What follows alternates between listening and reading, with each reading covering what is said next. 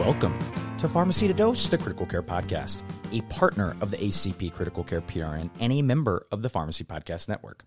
And I'm your host, Nick Peters. And wherever you are and however you are listening, thank you.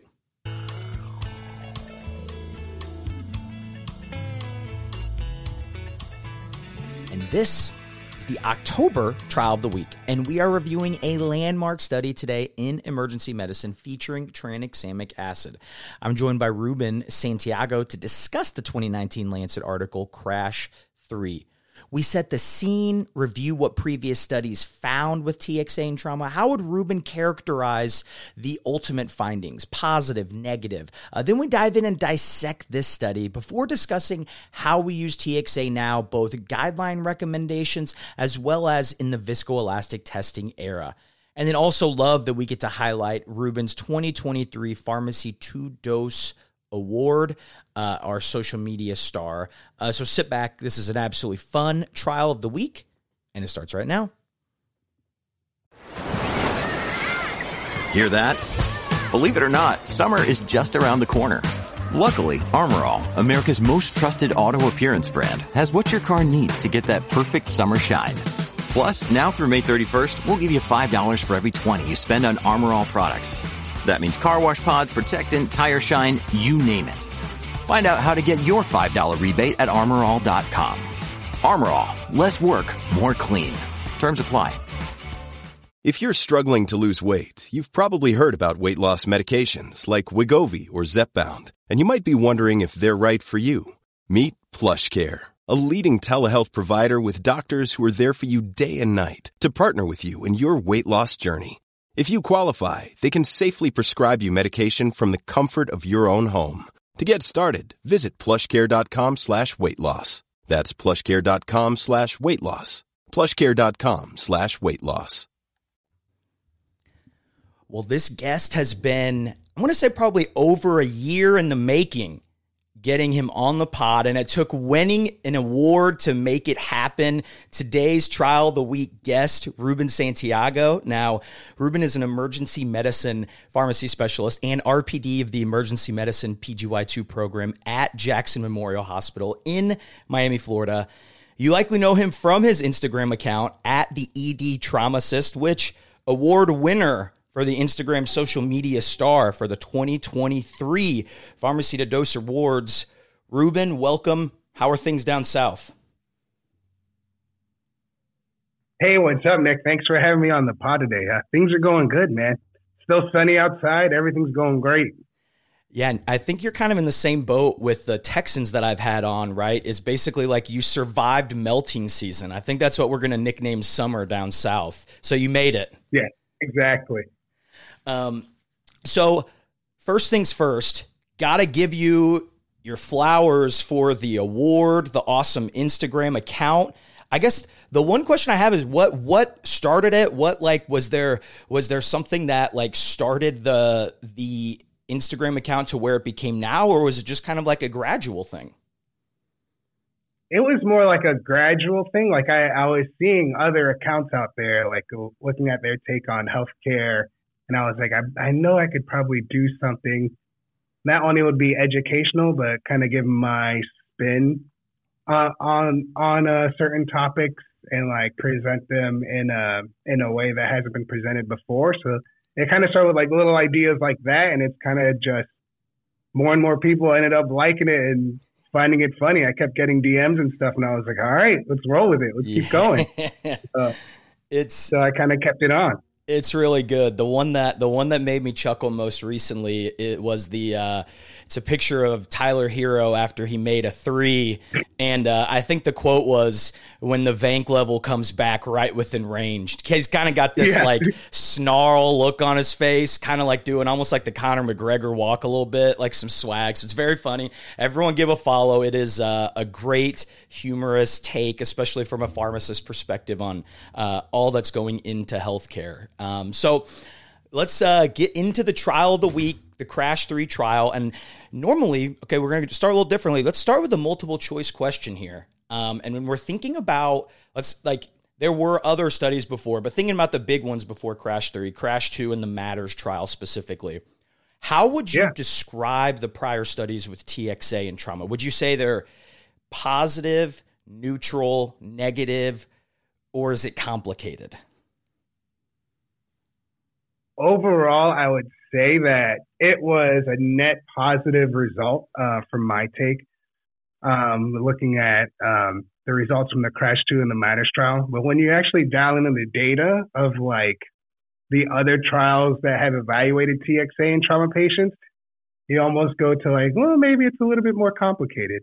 But like overall, the, the, the two big trials did show a benefit in this patient population for uh, trauma patients and those getting TXA. Like Crash 2 kind of kicked off the party, the, the TXA party. And after those results were published, the TXA use like pretty much exploded everywhere. So every single trauma patient was getting it, even though there were some caveats and shortcomings with the Crash 2 trial. So like not many patients got blood. Like only 50% of patients got blood. When they did get blood, it was a low amount of blood volume that they'd receive. Uh, there were a lot of blunt trauma patients. It was done in, you know, middle to low income countries without advanced trauma systems. Um, with all that being said, though, those results were applied and kind of extrapolated to everybody using TXA. And then the Matters trial, what really stood out to me was the benefit seen in that patient population were those patients who were receiving blood at the same time that got TXA, with more benefit in those receiving massive transfusion. So I think those two trials um, have a net positive result for the use of TXA in trauma patients, but there are some studies out there that also show that the use of TXA in some trauma patients had no effect.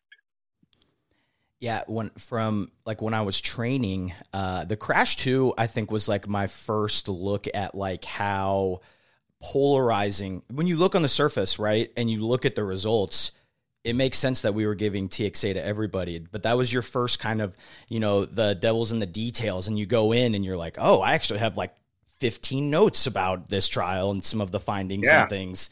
Um, so you you highlighted a few of those. What findings from those prior studies? What were signals or things or hypothesis generating outcomes they found that led to the design and creation of the trial we're talking about today, the Crash Three? So for the for the Crash Three trial, there were some smaller studies that looked at TXA and TBI specifically, and there was like a subset of the Crash Two trial that looked at TXA and TBI.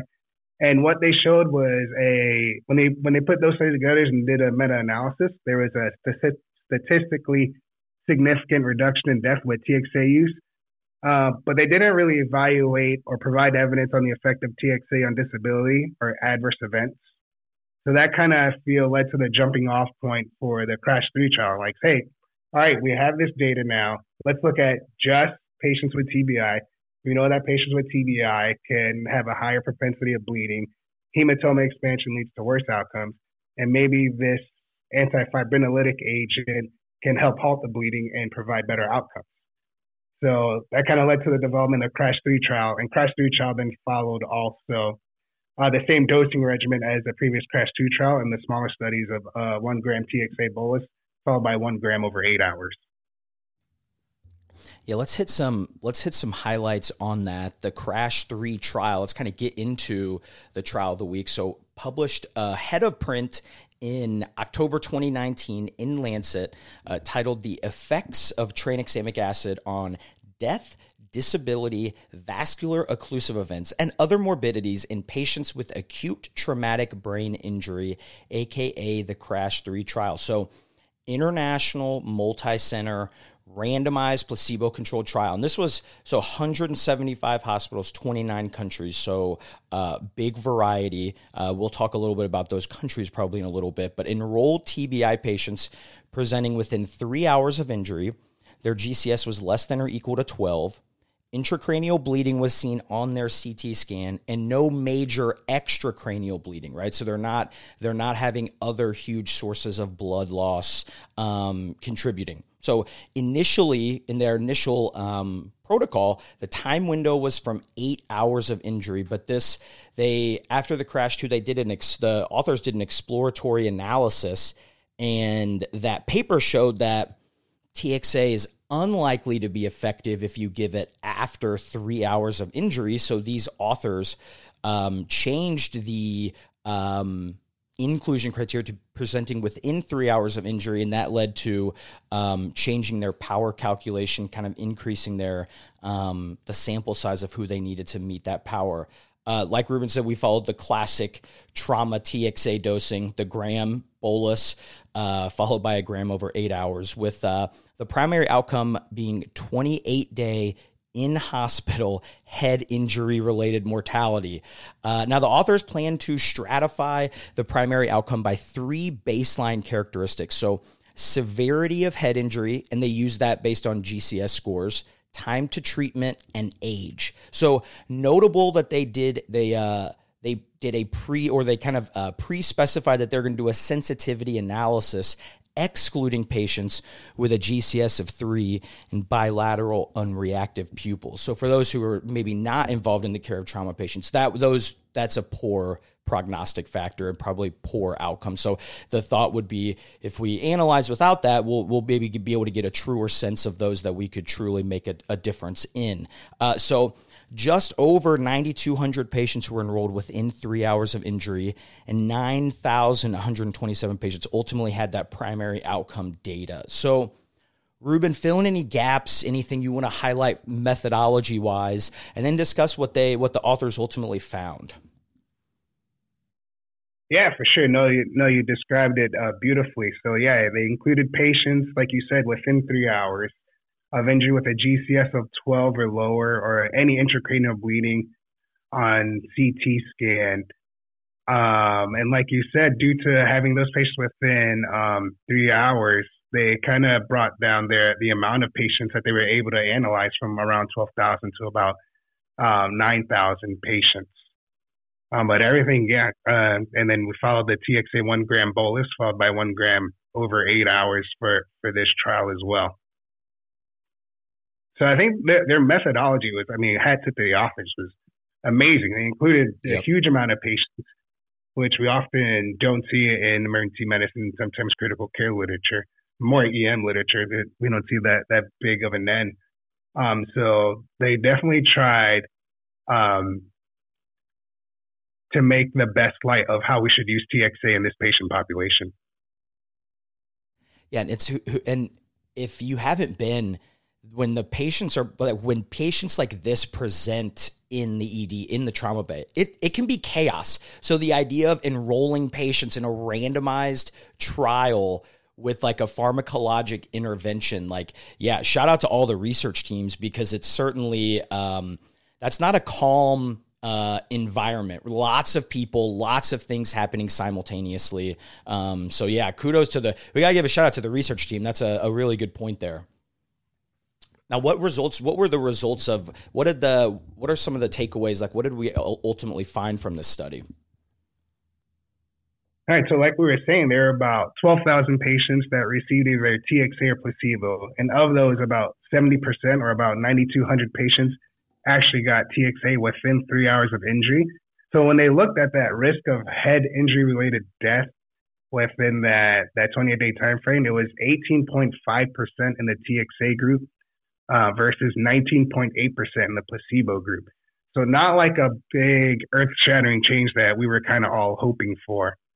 So once they did look at the data and kind of excluded, like we said um, earlier, those patients with a GCS of three or bilateral unreactive pupils at baseline, um, the results were slightly different. There were 12.5% injury-related death in the TXA group versus 14% in the placebo group again, not a huge difference that we were hoping for, mm-hmm. uh, especially when you when you want to do like your best for this patient population.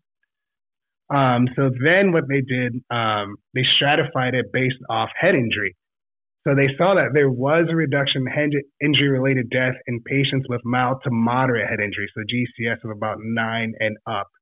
Um, but this was not observed in patients with severe head injury or patients that presented with any non-reactive pupil. So if even one of the pupils was non-reactive, indicating um, some type of head injury, um, those patients did not um, improve their mortality in the TXA group. I want to point out real quick because when they they they uh, the confidence interval when they excluded those with a GCS of three or the bilateral unreactive pupils, confidence interval is 0.8 to one. So what do you think? They ran right. that analysis like 200 times to try to get 0.99, yeah, exactly. right? Like that. exactly. Yeah. They're like, are you sure? Is it really one? Fragility Does index of one, but it doesn't matter, right? We made it. Um, sorry. So go, exactly. go ahead. What, what else do they ultimately find? I always think it's funny when you see those confidence intervals and just seeing, right? Like five patients change and who knows what these results show. Exactly. Exactly. And then um, what they found was earlier treatment uh, was more effective than later treatment in patients with mild to moderate head injury. Um, when they looked at the time to treatment for a TXA and the severe head injury group, there was no obvious effect of time to treatment for that group. Um, as far as any adverse events goes uh, for this trial, the risk of vascular occlusive events, seizures, and adverse events was also similar between groups. So that's a good sign. That's good. Yeah, that's a huge take take home when you think about the risk benefit in these patients that present. Like, is TXA absolutely indicated? Probably not. Is it going to hurt? Also, probably not.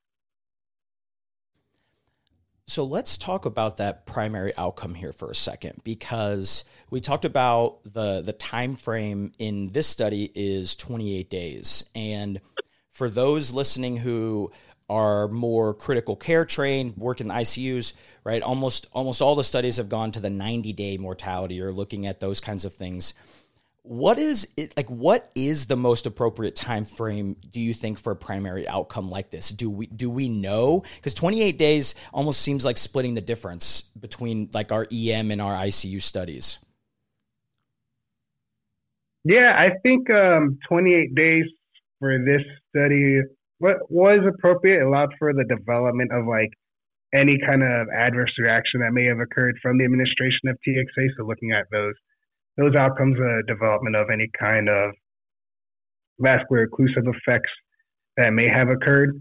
And what I did like about this study is they had a secondary endpoint of 24 hour mortality, which is kind of like more in our realm of what, what we want to look at and, and that look the effect of TXA in that time frame um, and those patients that got TXA had a relative risk or risk ratio of 0.72 in 24 hours when you excluded the baseline of GCS of 3 and those with bilateral unreactive pupils. So that get, give us like a, a, glimmer of hope for, for those patients. Um, but then there's so many things that can happen within those 28 days as well that can affect mortality. Uh, whether these patients develop sepsis, did they get, you know, VTE prophylaxis in a correct amount of time and all that kind of stuff and all those other things where they are appropriate to line up to really affect the uh, see the true effect of TXA in that patient population. And it was in hospital, right? So, you know, you're thinking yeah. if they got discharged within a week or two, it's probably okay, right? But it's not. That's so easy to say, right? From a research perspective, following up when people get out of the hospital, especially in some of these um, countries where getting in touch with people could be harder, right? Logistically, it probably makes sense to keep it in hospital, but just things to kind of consider as we think about comparing this trial to some of like the methodology of, of how trials are getting are getting created today. Um, I think the other like big notable thing with the methodology and things is the change in enrollment criteria, right? And of course, they had to do it, right? If we knew the three hour info and this was an eight hour study, it would really be hard to know what to do with it. But how does the change in that er, enrollment criteria, how does it affect the interpretation of these of these results, the power calculations, things like that? That's a, a great point. That I'm looking at it from like just from a, a global aspect, you would think that changing that criteria would lead to a net positive outcome. Yep right? Because these patients, um, you figure the longer that we're out from the initial traumatic insult, the less likely any kind of pharmacological intervention is going to do anything for this patient population. The injury's already there. You're not going to reverse anything. You're not going to prevent any further hematoma expansion or anything like that in those patients. So they did have to kind of like um, rewrite their stats, like you said previously, and then they also had less amount of patients to be able to analyze from going from 12,000 to 9,000 patients. I mean, that's still a huge chunk of patients that, they didn't include in their data set um, that could have affected their data set as well.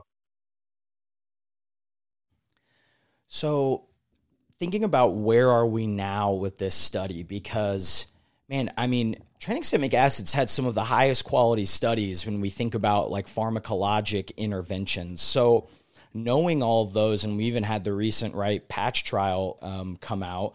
Uh, is there an ideal trauma patient population or subset of patients or something like that that that TXA should be considered as more of a first line treatment? Um, like have we have we really like narrowed that down? Because I feel like the more you look into this, sometimes the more muddy it feels. No, absolutely, and I definitely don't think it's a a one size fits all. Um, for TXA, there's definitely um, a subset of population that would benefit the most. I feel I would say that patients that are receiving that are severely injured, that are getting multiple blood products, and you think they're progressing on their way to massive transfusion or a massive transfusion protocol is activated, those patients will probably be served best receiving uh, tranexamic acid from a, a, trauma perspective.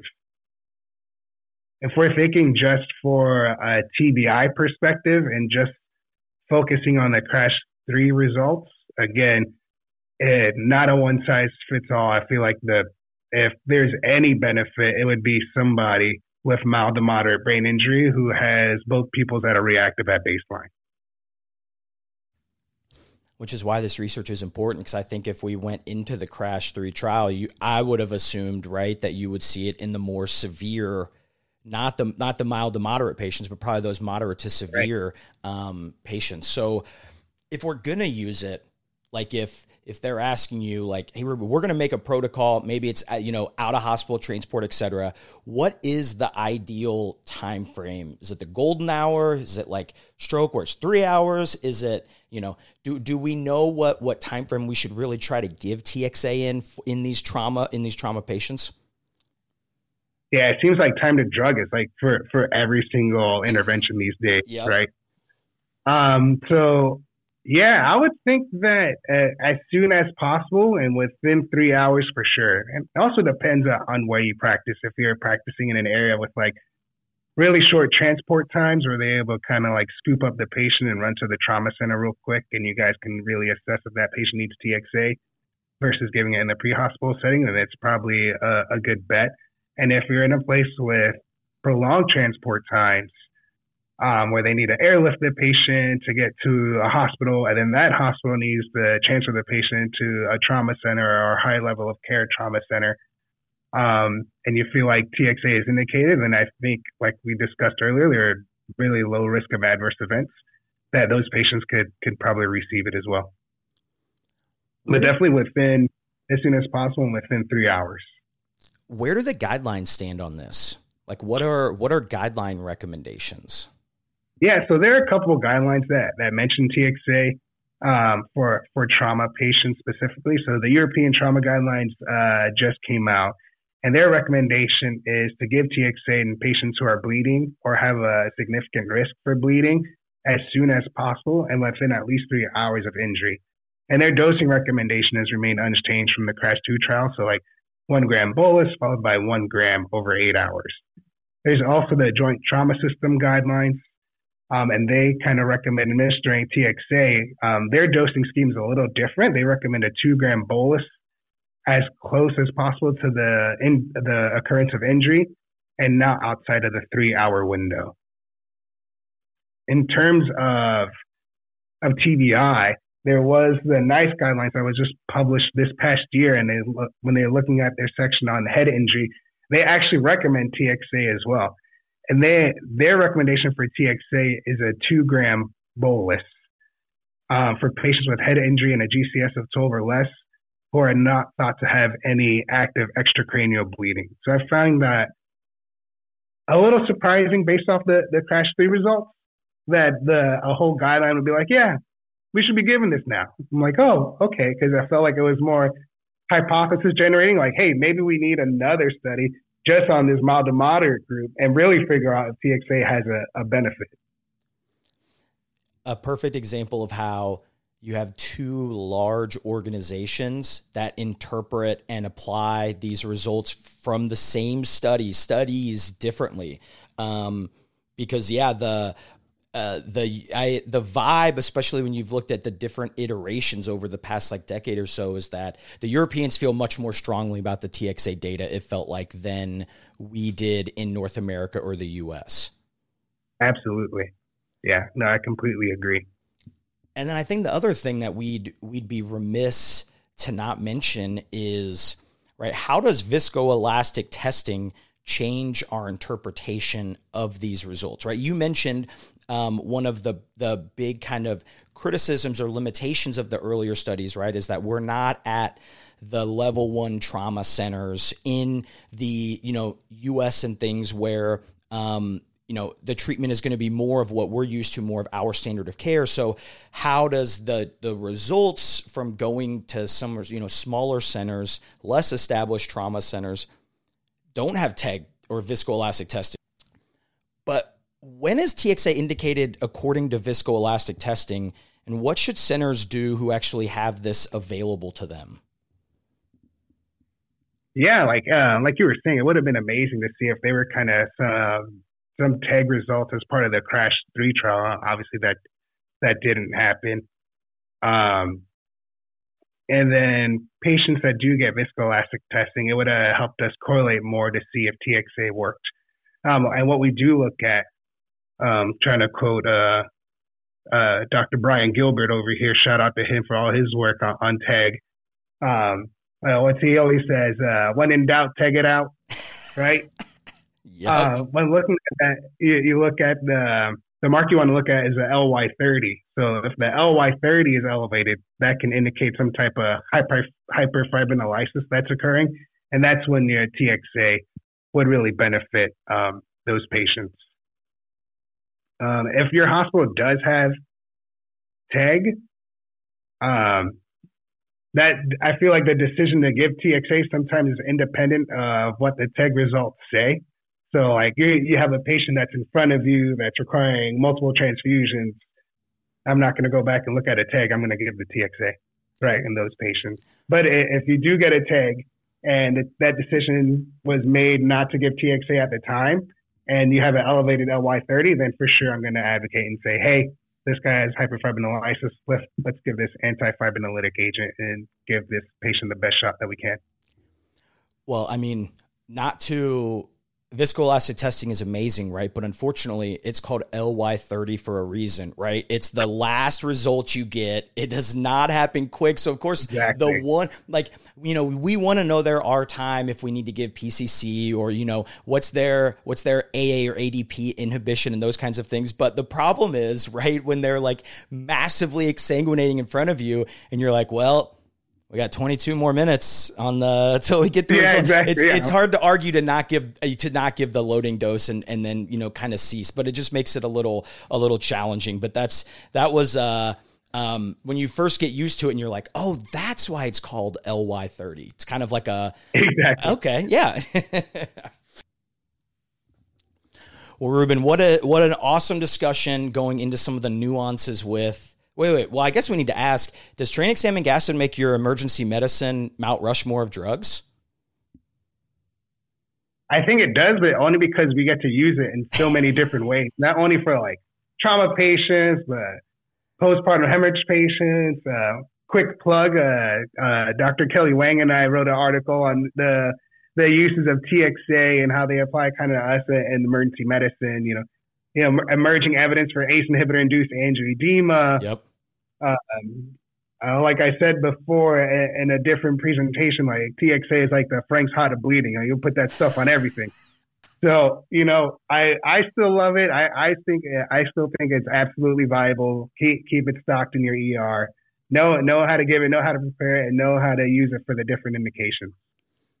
So normally I would I would say we need to change that with sriracha. I'm a sriracha man, but it's a we're on a pretty big shortage, so we'll allow the Frank's Hot substitution until until we can get that beautiful red bottle back. Um, well, you you likely know Ruben from his Instagram account.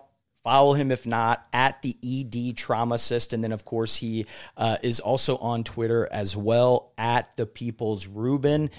2023 co-social media star of the year. Ruben, appreciate you coming on. Thanks for highlighting the Thank Crash you so much 3. For me, man. I appreciate it. Yeah, yeah, yeah. Thank you so much, man. I appreciate it, Nick. Huge thanks again to uh, Ruben for joining the pod, sharing his insights. Uh, reach out to him, let you let him know what you think, as well as I always value your feedback. Please reach out to me at pharmacy2dose or pharmacy2dose at gmail.com. Uh, the reference list with some of the articles and guidelines that we covered today. Uh, those are that article uh, on the TXA review that Ruben talked about that he helped write. Uh, that is in that podcast episode description, as well as the updated pharmacy2dose.com website. Hope you enjoy that. Still putting a little bit of work into it, but hopefully that is much more user and enjoyable friendly. And until next time, I'm Nick Peters, and this is Pharmacy to Dose, the Critical Care Podcast. The Critical Care PRN optimizes drug therapy outcomes by promoting excellence and innovation in clinical pharmacy practice, research, and education. For more information, go to critprn.accp.com. Again, that is critprn.accp.com. Another day is here, and you're ready for it. What to wear? Check. Breakfast, lunch, and dinner? Check. Planning for what's next and how to save for it? That's where Bank of America can help. For your financial to-dos, Bank of America has experts ready to help get you closer to your goals. Get started at one of our local financial centers or 24-7 in our mobile banking app.